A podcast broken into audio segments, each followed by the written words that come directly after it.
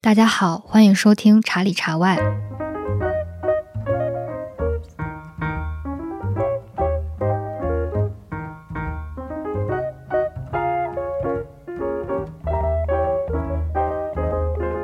本期节目我们要聊的话题呢，是一个大家都非常熟悉的饮茶方式，先卖个小关子。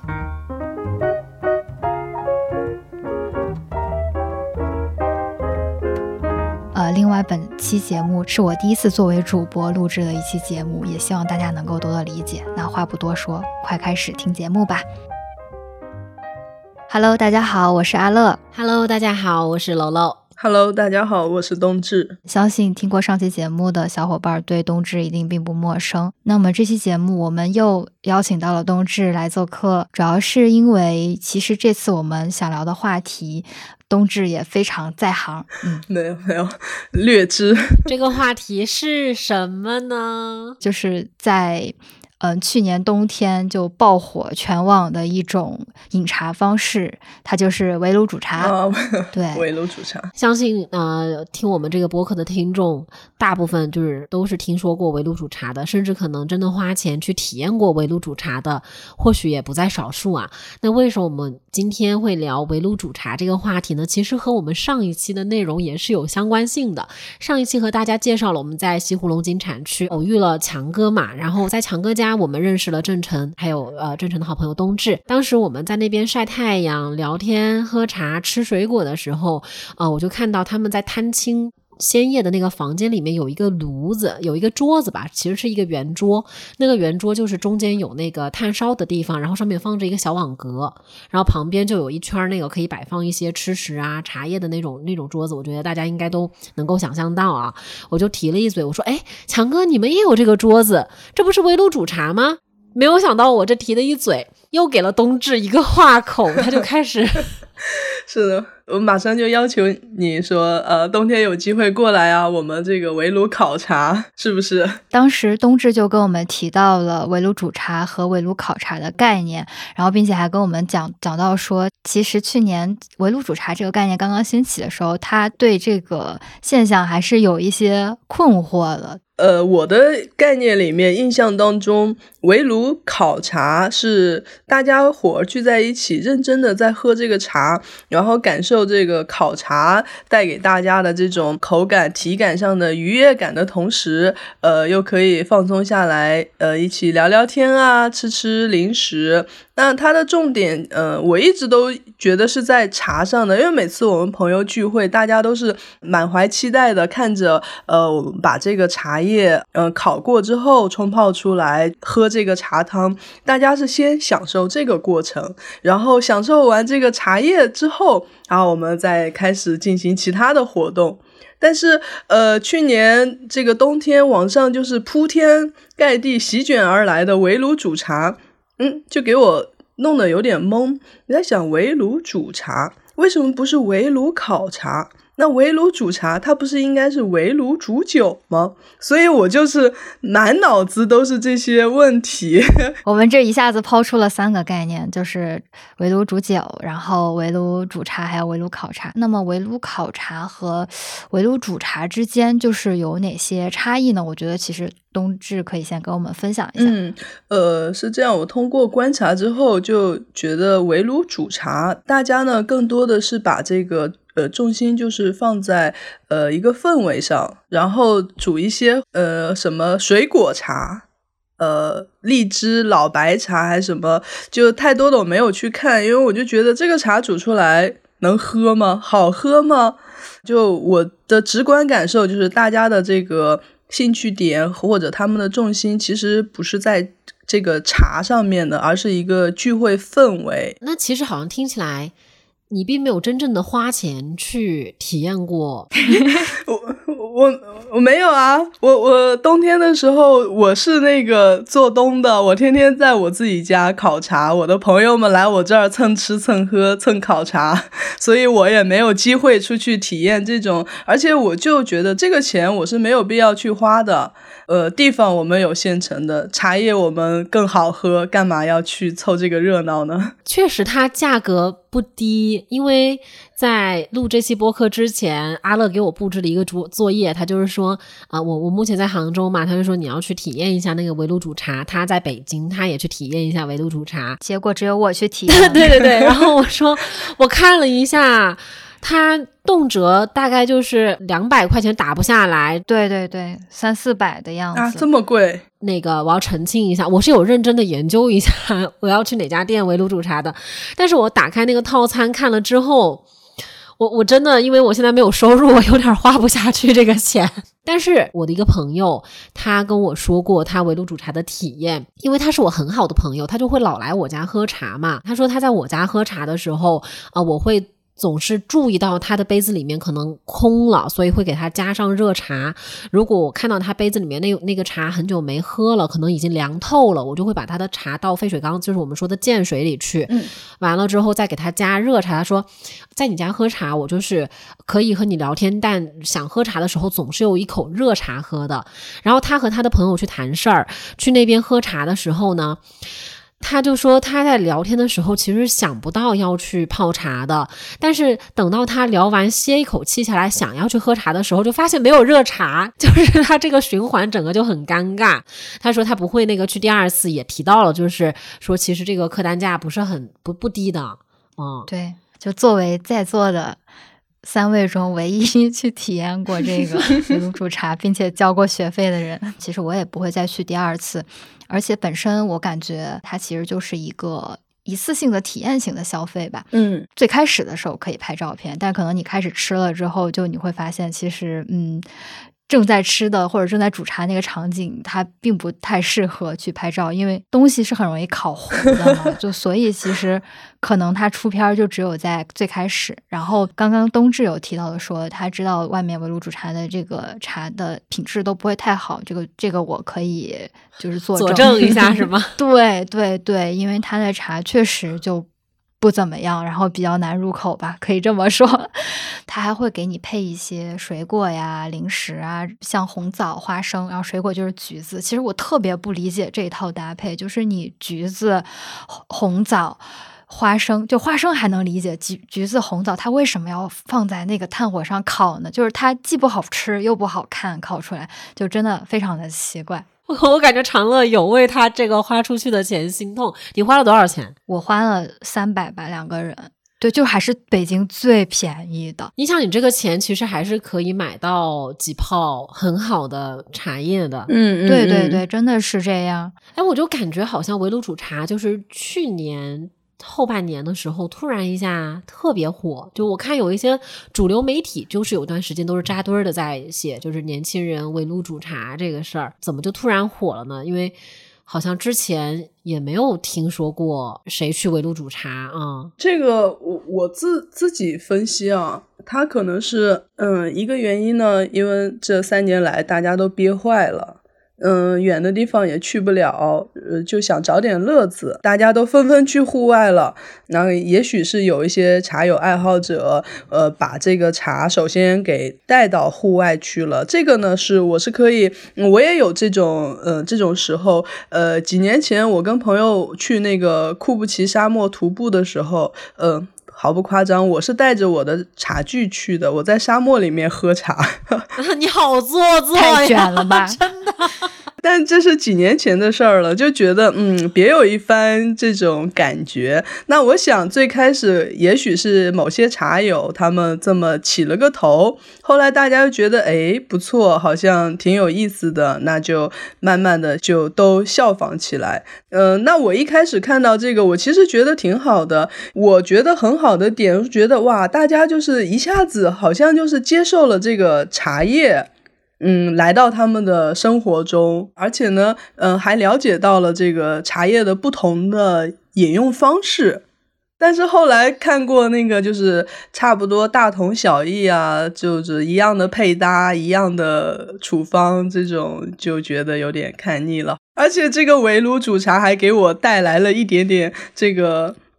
不便之处，就这个围炉煮茶火了之后，我之前很喜欢的一个红泥小炭炉，本来一直就卖200来块钱的吧，啊，就很便宜，突然涨价了，突然涨到500多了，我都天哪！哦，是的，很多相关的东西都涨价了，像我们之前买一个小陶罐啊，或者这种煮茶罐就几十块钱吧，就随便送朋友送个10几20个都不心疼的这种，但突然一夜之间再看都要什么大几百小几百，就觉得哇，潮流的一粒沙落到一个人的头上就变成了一座山、对，真的是这样。反正近个1-2年你会感觉到那种所谓新中式茶饮空间是一个还蛮火的讨论点，好像也有一些，就是我有听说过，包括跟阿乐也有之前讨论过，就是网上有类说法是说当时那个梦华录播出嘛，所以它带火的一些茶饮啊，然后包括像是宋氏点茶、茶百戏这一些大家对这个茶饮的兴趣。对，那个楼楼说的没错，其实围炉煮茶这个究竟谁是第一个围炉煮茶的人，这件事情可能已经就是无从考证了，但是其实网上有比较主流的2种关于围炉煮茶来源的说法。有一个说法就是刚刚楼楼有提到的，说是啊《梦华录》里面带出来的，但我觉得这个说法就有点不靠谱，因为首先是我自己有去搜，没有搜到相关的，就是说电视剧里面的截图，而且电视剧我也看过，就完全对这件事情没有印象，这是第一点啊。然后，但是第二点的话，就是我们把这个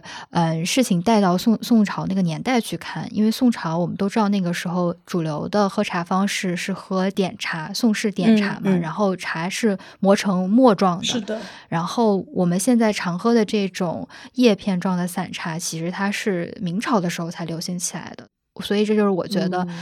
梦华录之说不太靠谱，对。那还有一种其实比较流行的说法，就是说它其实跟火塘烤茶是有着一些千丝万缕的联系吧。哎，这就和我们的嘉宾没错没错，因为这是一种云南的特色，这也是为什么我们邀请到冬至，因为冬至他在18岁之前一直都是在云南生活。我小时候在昆明长大的，因为经常跟着家里人去这些大山里面，就是各种少数民族去呢，就看到很多当然在昆明市区现在是已经不太见得到，就居民家里面，因为大家都城市了嘛。去到大山里面的话，你像他们传统的这种寨子里面啊，每家每户的走进他的大门，映入眼帘的就是一个四四方方的火塘，大多数都是这个正方形的，这个是就是他们当地的一个生活场景吧，因为云南人他们其实在还是比较落后的嘛，特别一些山区里面有一些至今都不通车。就走进去都要靠徒步啊这种的，他们的这个传统呢就一直沿袭下来了。你走进他们的家里，坐下来聊天就是坐在火塘边，然后吃饭的时候呢，大家也是在这个火塘上架一个三脚架，在这里炒菜，炒好了菜就放在这个火塘周围的这个火塘沿上。大家围着这个火塘吃饭，与此同时呢，它的这个火塘的中间会挂一个铁钩，这个铁钩是通到这个房梁上的，然后上面就随时随地挂着就是一把壶，里面是温着水烧着水的，都是这种很顺手的，也是因为他们的这个生活方式吧跟我们有所不同，因为他们没有这个厨房，也没有说客厅。所有的活动都是聚集在火塘边的，又加上云南，就以前的时候，不是以前啦，其实到现在很多地方也是，就是没有空调啊这些东西的，所以到了冬天，大家还是靠这种原始的生火取暖的方式。那我们就说到这个烤茶，因为云南人本身，云南它是这个茶叶的发源地嘛。就是茶叶的历史应该是最久远的，一直到今天他们都是还是每天要喝茶的，因为他们煮水就在火塘边啊，然后那些罐子他们没有专业的，不像我们现在说有这么多专业的茶具、茶壶、盖碗啊，他们那里最普通最常见的就是陶罐，就把茶叶放到陶罐里面，然后顺手就拎过来这个水壶冲上热水，就非常便利。哎，那我很好奇啊，就是他考察嘛，因为你说的是考察，他是真的会去考吗？就是说他这个考到底是怎么样的一种形式呢？是考，要把这个茶叶考过的，是因为可能那面当地人喝的比较多的是普洱生茶，就不是说像我们南方喝的比较多的是普洱熟茶发酵过的。那生茶它一开始的时候，新茶它是不发酵的嘛，所以在喝的时候呢，云南人他会习惯性的就是把这个茶叶先放到这个空罐子里面。空罐子之前不是一直放在这个火堆上嘛，那罐子就会比较热，把茶叶放进去之后，那讲究一点的呢，就去认真的啊颠两下，翻个面儿，然后再蓄水，像颠勺一样。哎，是的。那不讲究的呢，可能就茶叶扔进去啊，拿过水来再冲上，就这么个形式。那像我们后来进行的这个考察，是属于比较研究过的吧，尝试了这个茶叶怎么烤成什么程度比较好喝。这个样子的。那你自己是怎么围炉考察的？我买了云南的这个考察罐，买了就是像我们平时家里面的普洱茶，应该多数都是以饼茶为主，因为饼茶它比较方便储存，很少会去买这个散的普洱生茶。我没有喝过散的普洱茶哎。这个烤茶它要这种散茶烤出来的味道才更好喝，饼茶你把它撬开来烤的话，也有那个味道，但是没有散茶来的那么的完美。啊，这个也蛮好理解的，就是因为如果是饼茶的话，它其实你就算把它撬开了，它也是一块一块的，不会像散茶那样子可以保证一个受热，一个均匀的受热。对对对，散茶的话，它的那个茶叶它是就是比较完整的，也卷曲，但它的叶片是那个就是蓬松的嘛。你把它放到烤茶罐里面，它受热了之后，你其实可以看到这个茶叶舒展的过程。哇，哎，然后同时呢，因为高温在烘烤它嘛，它还会。就是伴着这个焦香就飘出来，闻着这个茶香应该很爽，是啊，就很温暖，很真的很美好的一个场景。另外一个呢，就是觉得哎，有点古人的感觉吧，就冬天也没啥事儿干，就玩火吧。后来又加上了这个考察，那就是基本上是每年冬天都要进行的一个活动了。冬至，你知道你说的你最有那个古韵的感觉的是哪句话吗？就是你说的冬天也没啥事儿干。这个阿乐就是他听到简直，因为我现在没有工作，但我觉得阿乐听到眼泪都要流下来。对，是的，别说了，打工人留下了羡慕的泪水。我冬天也很忙。对，不分春夏秋冬，好吧。对，哎，刚刚听那个冬至聊，就是普洱生茶，就是在瓦罐里面通过受热，然后慢慢发生变化，那个感觉就真的觉得还蛮妙的，就是感觉想马上来试一试。是的，是的。但这就是我比较好奇的点是说，那像你们只会用生茶去烤，然后其他的茶就都不会烤是吗？有烤这个环节的，我们只用这个生茶，因为其他的这种茶类也试过，烤出来并没有这个期待中的这种口感滋味，就还没有泡着好喝。所以其他的茶呢，我们就会直接放进瓦罐里面，以泡的这个方式去喝它。那生茶一定要烤。一定要烤。好的，再说一遍，重要的事情说三遍。我觉得大部分人都没有喝过烤过的生茶，那你得说一下，就是烤过的生茶有多么的美妙，然后我们才能理解为什么你说一定要烤。是这样，就是如果这个生茶咱们没有烤，直接用开水冲泡的话，那这个生茶它的就是香气应该就是以清香或者花香啊这种香气为主，就是我们常规都能闻到的这种茶香味儿。那喝进去的话，入口那生普大多数都是入口有点苦有点涩，但是这个涩感呢，它能够很快的化开来，转成这个回甘。这个生茶呢，烤过之后啊，它首先香气它变了，它伴随出来的是一种这种有一种悠悠的这种植物的香气在，同时呢更多的是这种一股焦香味儿。这个焦香味儿它很特别，它既不是说像龙井的这种什么豆香啊炒制的那种味道，对，高温炒制过通过工艺转化出来的香味啊，是的。那普洱它通过烤之后呢，可以理解为它其实就跟炒它是一样的，它也会散发出一种它普洱茶独有的这种香气，就是焦香的同时带有普洱这种一股熟香在。首先这个香气它很浓，就我每次等到这个烤茶罐啊烧热了之后，把这个生茶的散茶放进去的时候，它就会有那种啪啪啪啪的这种声音在罐子里面。哦，啊，是的，这不就说的那个龙井要炒出那个爆点啊？哎哦、对对对对对，生茶也是烤的时候也是一样，要把它的这个干茶上烤出这种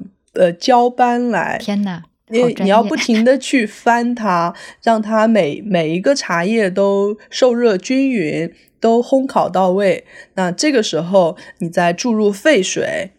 就是你在注水之前，其实你的房间里屋里已经满屋飘香了，真的是很迷人很沉醉的那种感觉。每当到这个时候，我朋友们就已经迫不及待了，冬至你快倒水呀、啊、快倒水他就是要闻那个一瞬间水下去激发出来的香气。是的是的，这个时候呢直接注入这个沸水，不能那个水温太低，要快速出汤。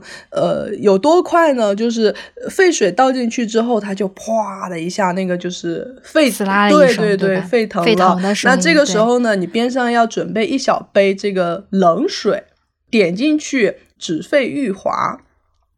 天哪，哪四个字？等一下，只沸我知道，玉华是什么？这个养育的育，精华的华。这个是那个陆羽茶经里面的有提到的，就是他在说到煎茶的时候，比如一沸二沸，然后这个时候要加一点冷水进去，只沸玉华嘛。那可以理解，好有文化这个茶喝的真的其实就是下饺子啦，下饺子水开了你不得加点冷水进去吗？让它不要扑出来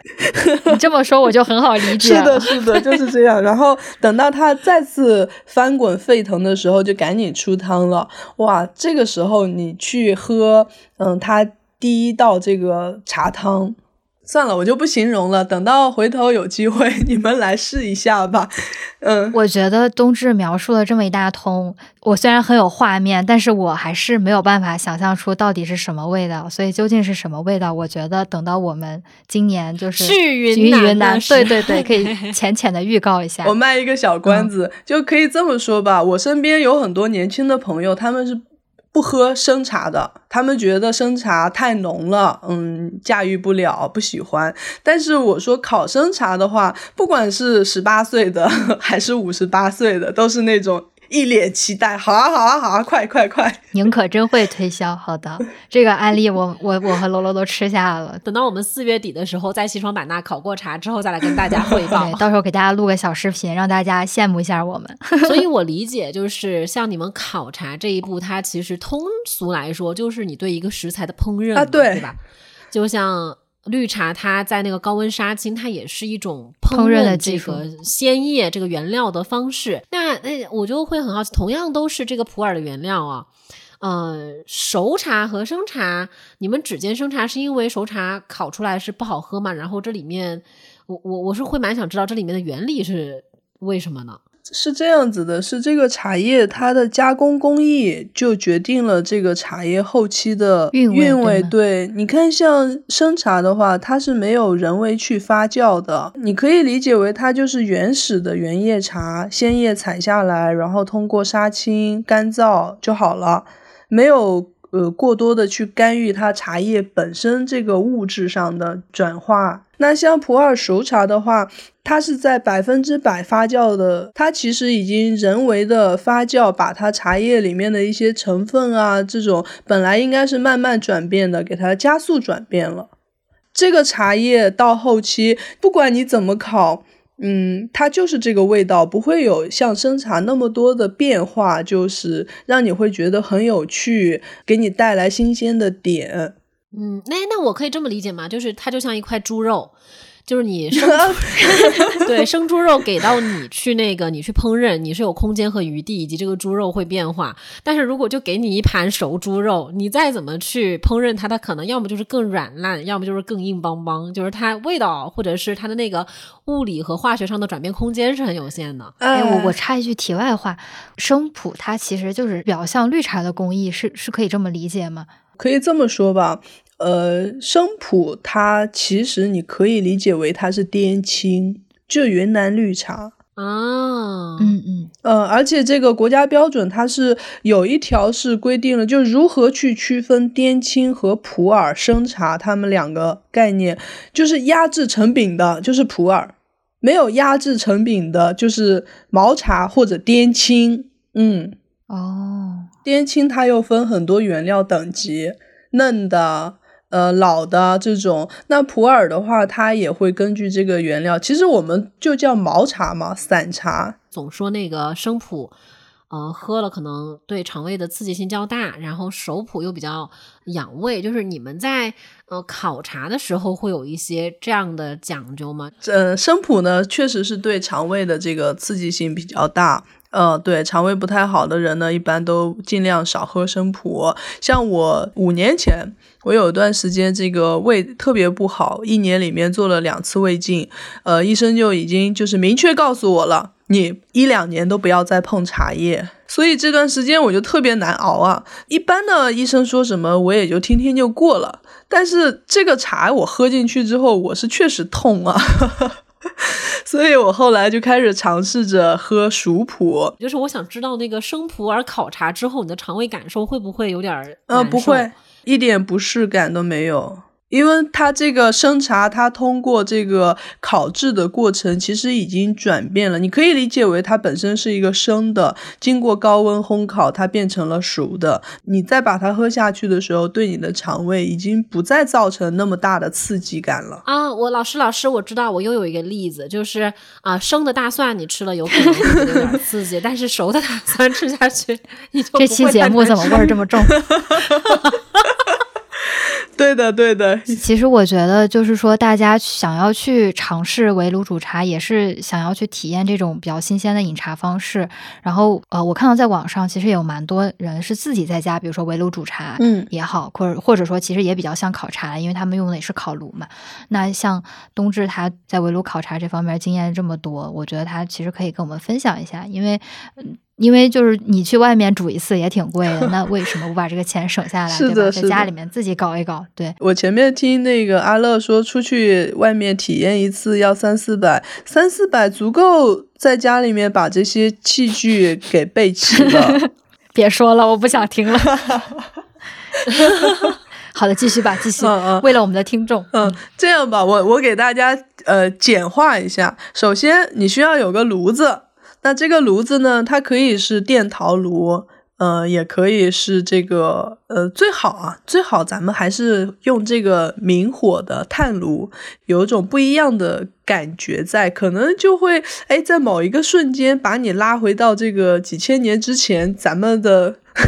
对还没有电的时代，是的，这种对古老的这种生活场景里面去。就不知道为什么冬至就一直想把我们往古代拉不是，我是觉得就现在大家节奏都太快了，那是能有这个条件就自己给自己一个这种放松下来慢下来的这么个时间沉淀一下也好的呀。你比如说我们工作了一天劳累了一天，虽然说精疲力尽然后想要休息，但可能每天这样日复一日的时间久了会有一种厌倦感或者疲倦感。但是你说偶尔你比如说我们在周末的时候抽个时间那去喝个茶，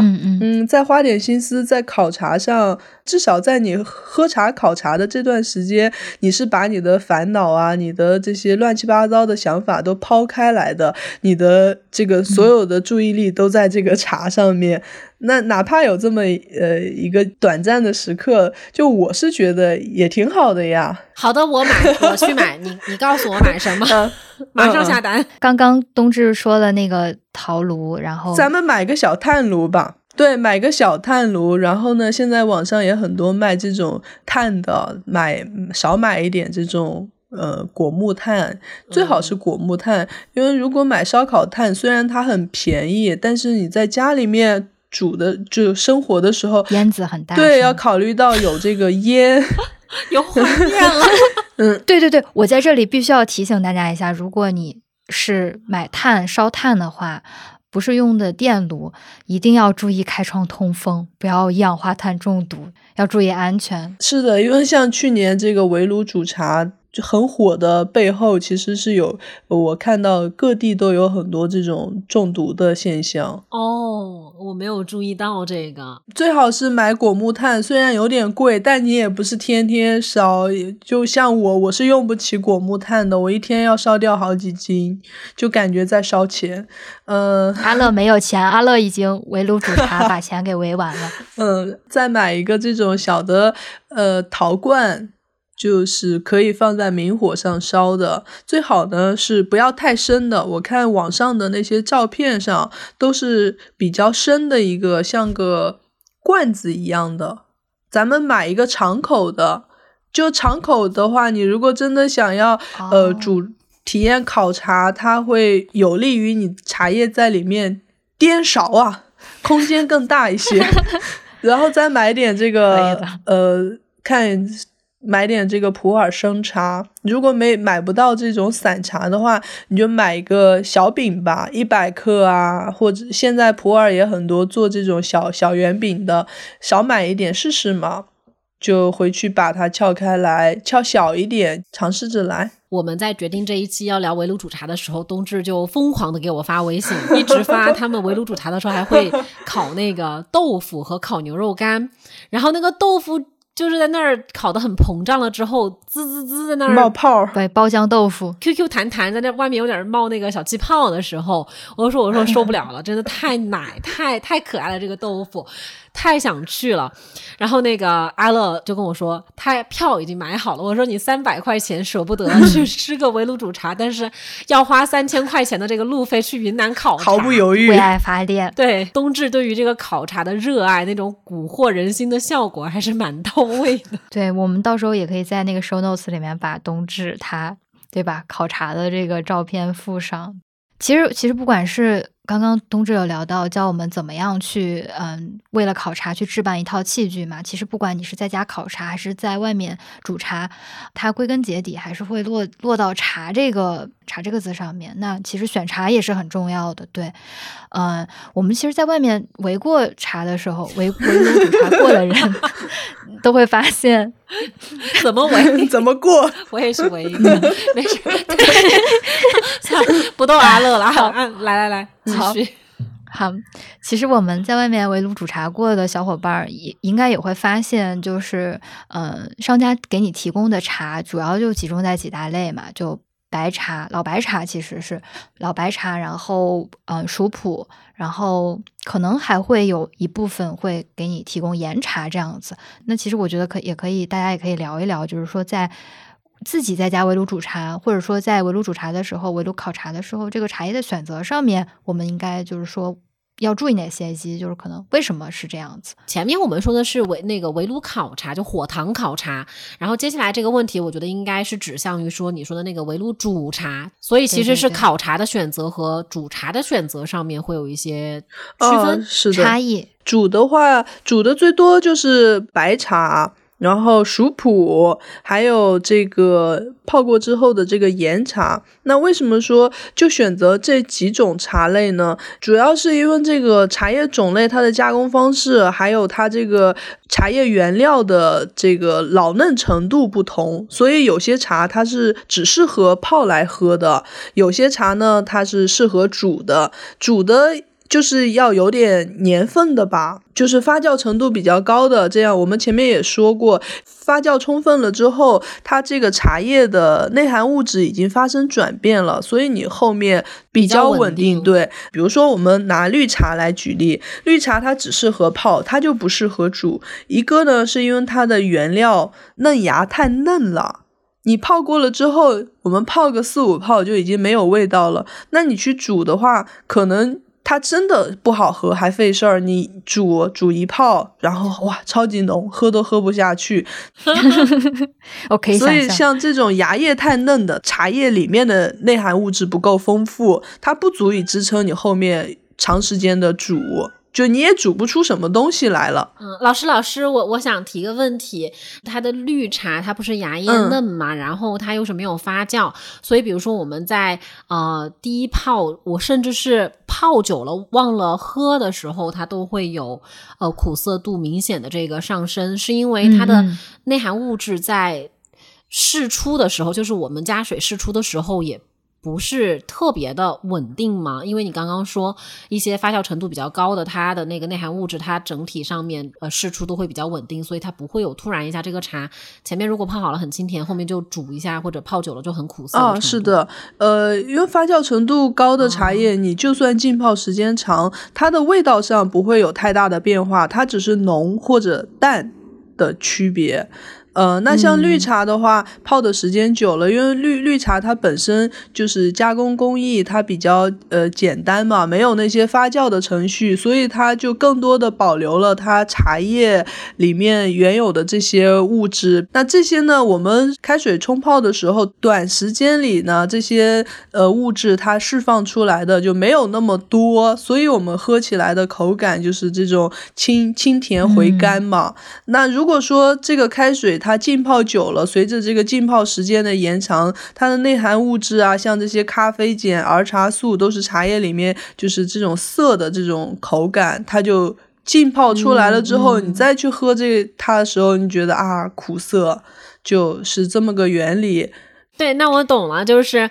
因为我在茶山上面吃过龙井的鲜叶，然后你吃的时候，那个鲜叶的香气和苦涩度其实都是非常明确的，就它确实泡久了之后的那个苦涩感会让我想起来，我就是空口嚼青吃叶子时候的那个感觉。对，就很好理解。是的，是的，就还是介绍围炉煮茶比较适合煮饮的这个茶类吧。那大家可以选择老白茶。为什么说是老白茶呢？因为白茶它的加工工艺也非常简单，就是自然萎凋干燥嘛。它如果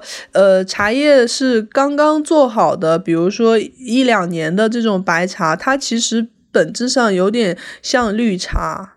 所以说它也不适合长时间的浸泡和去煮，它的煮出来的口感滋味并不好喝。那为什么说要老呢？就是我们前面提到的，它茶叶随着这个时间的推移，那它茶叶本身它有一个这个自然发酵的过程，叶子里面呢，它的一些这个内含物质就发生了一些转变嘛。转变完了之后，你再去泡它，长时间的泡什么的，就像我们前面说的，它只是在口感上有一个浓和淡，但不会有太大的这个苦涩啊、什么这种转变了。所以发酵就是会让茶叶的口感就变得更柔和，对吧？就是那种苦涩的感觉就会慢慢减少。是的，是的，好的。然后像熟普的话，熟普呢，我觉得和老白茶同理耶。对。但是有一点就是熟普，因为这个茶叶它会比较浓，如果说我们直接煮，那就要注意投茶量要少一点。就比如说我们正常泡是放5克的这个干茶，那我们煮的时候可以试着先放个3克、2克，这样煮出来它茶汤不会说太浓。另外呢，就是也可以选择先用壶或者盖碗啊，先泡过了之后，先泡一下，对对，是的。后面等到感觉茶叶有点淡了，那我们再去煮。其实这个时候煮出来呢，就是非常好喝，因为不管你煮多久，这个茶汤就是都是那种一个浓淡程度的，也挺好的。岩茶的话也同理，就最好前面是先泡过，后面再煮。所以就是你看，一泡茶它其实是可以让你喝很久的，这是一种多么对吧？健康又好喝，对，又省钱的一种。不好意思，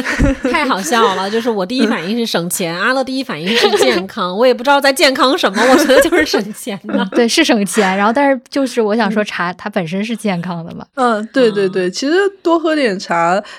当然我们不要去喝那些有问题的茶，带问号的这些茶，就自然的原叶茶，或者说是发酵工艺比较靠谱的。其实多喝点茶，对我们人体来说确实是有健康的，那总比你天天喝的大醉要健康的多吧。这此处开始一拉一踩，我就不同意了，因为我也很爱喝酒。好的，我持保留意见。你说对，之前有一句话就说嘛，就是古人说是什么酒为色媒人，茶为花博士，好像是倒着说的，茶为花博士，酒为色媒人。然后我心想说，咱们古人的时候就这么擅长一拉一踩了吗？之前好像还有一个叫什么酒是治愁药，书为饮睡梅，陆游的。哦，难怪我一看书就犯困。对呀，就是像我看书一样。好的，继续。那其实煮茶的话，好像比烤茶对于我们来说还是会简便很多的，就是我有一个电陶炉啊，然后有一个煮茶壶就行了。是的。所以如果想要尝试省点钱又有那个围炉煮茶的氛围的话，想要在家弄的话，其实我觉得可以从像老白茶呀，然后像熟普这一些好煮的这个茶去尝试一下，然后后面觉得自己能对就是非常享受这样的一个围炉喝茶聊天的氛围的话，再去考虑一下就是烤茶，或者就是我可以替冬至来去说一下，就是冬天如果大家有兴趣的话，如果来杭州就去我们的这个评论区找冬至说我要来你家喝茶，冬至非常欢迎你们来。是的，是的，到时候冬至接待不了了那我就教大家那个怎么去烤，然后完了人手一把壶，你们自己玩去吧。我觉得我们又可以带货了。满脑子想着挣钱。没有，哎呀，这不是顺嘴一说嘛。其实刚刚楼楼提到有一点我非常认可，就是说围炉煮茶的时候，或者是说像冬至这样围炉烤茶的时候，其实更重要的除了喝茶的这一方面，更重要的另外一方面就是那种氛围感吧。因为你其实一般还是会和朋友在一块儿，就是说在这样的一个小小的场域里面，主要还是会跟朋友去聊天分享这样最近的一些感受。我是觉得它是一个很好的或者很必然的发展，因为很多时候你可能不想喝咖啡了，或者说你现在大家都越来越注重健康了嘛，就是可能也不想去喝什么奶茶呀、果汁啊、甜点啊、奶昔啊那些东西。其实找到一个相对更符合人们这种健康的生活方式需求的，其实它就是给了茶空间很多的这个发展，就是发展的余地嘛，对吧？我觉得这也是起码就是大家能够去接近我们那么喜欢的原叶茶的一种途径和方式。虽然我们是觉得说如果你能够了解更多一点的话，其实你自己就可以以一个更经济实惠然后喝到更好喝的这种烤茶和煮茶。但是我觉得就是反正对吧，就是生活嘛，就是娱乐一下也是不妨可以去体验一下。所以我觉得这个事情就是还是因人而异，划分两面说。因为我去体验的时候也有这样子一个很强的感觉，就我一开始是抱着一种其实比较不太看好这件事情的态度去的，但是我在真正体验的过程中，虽然说它的茶确实不怎么样，虽然说它提供的吃的也不怎么好喝，怎么就是听起来一点都不像在夸它，但确实它那种安静的氛围，然后包括当时我和我的小伙伴一起就是去聊天分享最近的近况，就是在那样子的环境下面，就会让你整个人从一周的那种疲惫的节奏的中抽离出来，会让你觉得很安静。我觉得喝茶就是会带给我们这样子的感受，就是它是一件就是你需要去慢下来静下心来去做的事情，然后就是你在这个节奏放缓的这种状态下，你才会感受到很多不一样的东西，比如说它这个每泡它茶滋味的变化呀，还有就像我们上一期有聊的龙井，你去喝龙井的时候，你可能慢下来你才能够体会到，就是龙井它孕育了一个冬天的这种滋味。最后可以给我们自己就是再拉个号子，因为我和阿乐会在4月的下旬呢和冬至在西双版纳会合，会去探索一下各个山头的普洱，包括普洱的品饮，还有一些当地的这个饮茶的传统文化。所以到时候可能会出一个系列的播客，记录我们在那边的一些见闻啊，然后喝茶的一些感受，还是希望大家能够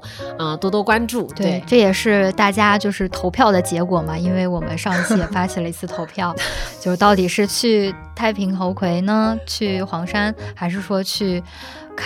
到云南去喝普洱，对吧？然后最后就大家都选择了普洱，看来就是大家还是对这个茶是很有兴趣的然后大家如果有什么关于这个围炉烤茶也好，围炉煮茶的问题，也可以在我们的评论区留言。就是从第一期就能够感觉到，哇，冬至真的是一个非常好的嘉宾，他一直在努力的回大家，就有问必答，所以就欢迎大家来和我们聊天，对，分享，对，就反正也希望大家就是听完我们的节目之后，能够爱上喝茶，就是能够在喝茶的这个过程中享受到快乐。好的。好，完美，行，那今天就聊到这里。好，大家拜拜。好，拜拜。再见。感谢你收听本期内容，如果你对我们有任何建议或者任何想要聊的话题，我们非常欢迎并盼望着你的留言和分享。如果你喜欢这期节目，那么我们也非常需要你帮我们动动手指，转发给你的亲朋好友，或者分享在社交媒体上。我们希望能够通过这档节目陪伴你更多时间，希望大家一起快乐喝茶。那么下期再见啦，拜拜。